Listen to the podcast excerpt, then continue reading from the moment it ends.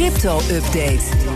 Ja, onze eigen Herbert Blankenstein is bij ons. Presentator van BNR's Cryptocast, de podcast over bitcoin en andere digitale coins. Herbert, het was de beurt aan Ether om een all-time high te bereiken. Gisteren Ja. boven de 1420 dollar. Is er nog twijfel over Ether of Ethereum? Nou, er is eh, vooral nog twijfel over of dat nou echt een all-time high was. Het hangt altijd vanaf naar welke exchange je kijkt. Want er zijn altijd kleine verschillen in de koers van een coin op verschillende beurzen. Daarom zijn er ook verschillende all-time highs. Je weet misschien nog de eerste keer vorig jaar dat Bitcoin een record haalde, was dat niet op elke exchange het geval. En gisteren ging de Ether wel door de 1420 dollar die de meeste mensen aanhielden, maar bijvoorbeeld niet door de 1448. Die gold voor Coinbase. Dus daar moeten we nog even geduld voor hebben. Ja, maar dan gaat die Ether ineens harder dan de bitcoin de laatste week. Hoe komt dat? Omdat de bitcoin zo, zo, zo ja, hoog is gekomen? Ehm, nou, eh, ja, de bitcoin stijgt ook gewoon door hoor. Ja. 5 à 6 procent nog erbij deze week. Eh Ether 30 procent erbij.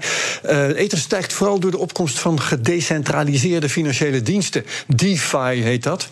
En dat zijn diensten die als eh, bijvoorbeeld leningen... die automatisch werken dankzij smart contracts. Mhm. En direct of indirect maken die gebruik van het Ethereum-netwerk... en dat jaagt de vraag naar Ethers op... omdat die dan nodig zijn voor het afrekenen. Eh, er is een crypto-analysebureau Massari heeft uitgerekend dat er intussen 28% meer transacties per dag zijn op het Ethereum-netwerk Oh. dan op het Bitcoin-netwerk. Ehm, dat zijn aantallen transacties. Als het gaat om bedragen per dag is de Bitcoin nog steeds drie keer zo groot. Ja, precies. Maar toch, als je dit zo ziet, maakt Ether dan de kans om populairder, groter te worden dan bitcoin. Ja, dat was in 2018 bijna het geval. En dat liep toen stuk doordat de Ether ook instortte, kort na de Bitcoin. Ehm, op dit moment is het eigenlijk onwaarschijnlijk, want qua marktkapitalisatie, dat is wat iedereen in de gaten houdt, staat Ether op nog geen kwart van de Bitcoin. Terwijl die echt ook nog steeds stijgt. Ehm Ether moet trouwens ook omlaag kijken, want. Polkadot is een nieuwkomer die als Ethereum killer wordt geprofileerd.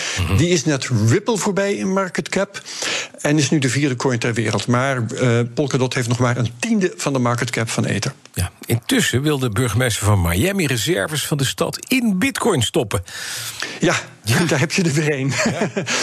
Francis Suarez is zijn naam. Hij wil met eh, Miami Wyoming achterna. Hij wil New York achterna. Dat zijn leidende gebieden in de VS qua crypto. Maar hij wil ook de bekende bedrijven achterna die in bitcoin beleggen, zoals Square en MicroStrategy. Behalve reserves beleggen in bitcoin wil hij ook dat burgers belasting kunnen betalen in crypto. So we're looking at a variety of things from being able to make payments in crypto, uh, in Bitcoin in particular, uh, being able to pay your taxes, being able to pay fees to the city. And then, yes, we are looking at the possibility of diversifying our investment portfolio and having and holding a percentage of our uh, investments in Bitcoin. Tja, nou. Ja, hij werkt ook aan regelgeving daarvoor. En eh, hij denkt natuurlijk ook wel aan een leuke imagoboost voor Miami als eh, techvriendelijk gebied. Het is er trouwens ook altijd mooi weer, hè? Dat is waar, ja. En eh, Trump gaat er vandaag weer naartoe om fijn te golfen. Er was er nog een bijzonder blok in de blockchain. Blok nummer 666666, de, de beast number in Dublin. Yes! Ja. Ja, ehm, eh, iemand heeft nu een transactie gedaan eh, met een begeleidende Bijbeltekst, die dus ook in de blockchain terecht is gekomen. Ehm, getal van het beest inderdaad. En iemand heeft nu op het juiste moment een bedrag overgemaakt met een hele hoge fee. Die wilde die dus per se op dat moment eh, in, in de blockchain krijgen.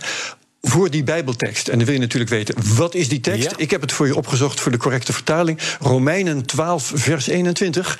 Laat u niet overwinnen door het kwade, maar overwin het kwade door het goede. Mooie stichtelijke boodschap op de woensdagochtend. Ja, op die 666. Wat zit er deze week in de eh, eh, crypto, CryptoCast tenslotte? Ja, podcast, een van de drie. Ja, we hebben Hidde Hoogland als gast. Hij is miner. Het klimaat in Nederland is niet zo goed meer voor mining met onze vrij dure energie. Het is dus interessant wat dat mining hem oplevert, hoe hij het volhoudt en of hij zelf eigenlijk mining als een milieuprobleem ziet. En morgen, als het donker wordt, dan kun je luisteren. Ja, precies, met licht uit. Dankjewel, Herbert Blankenstein. Alle afleveringen van de CryptoCast te beluisteren via de BNR-app, bnr.nl... of je favoriete podcast-app.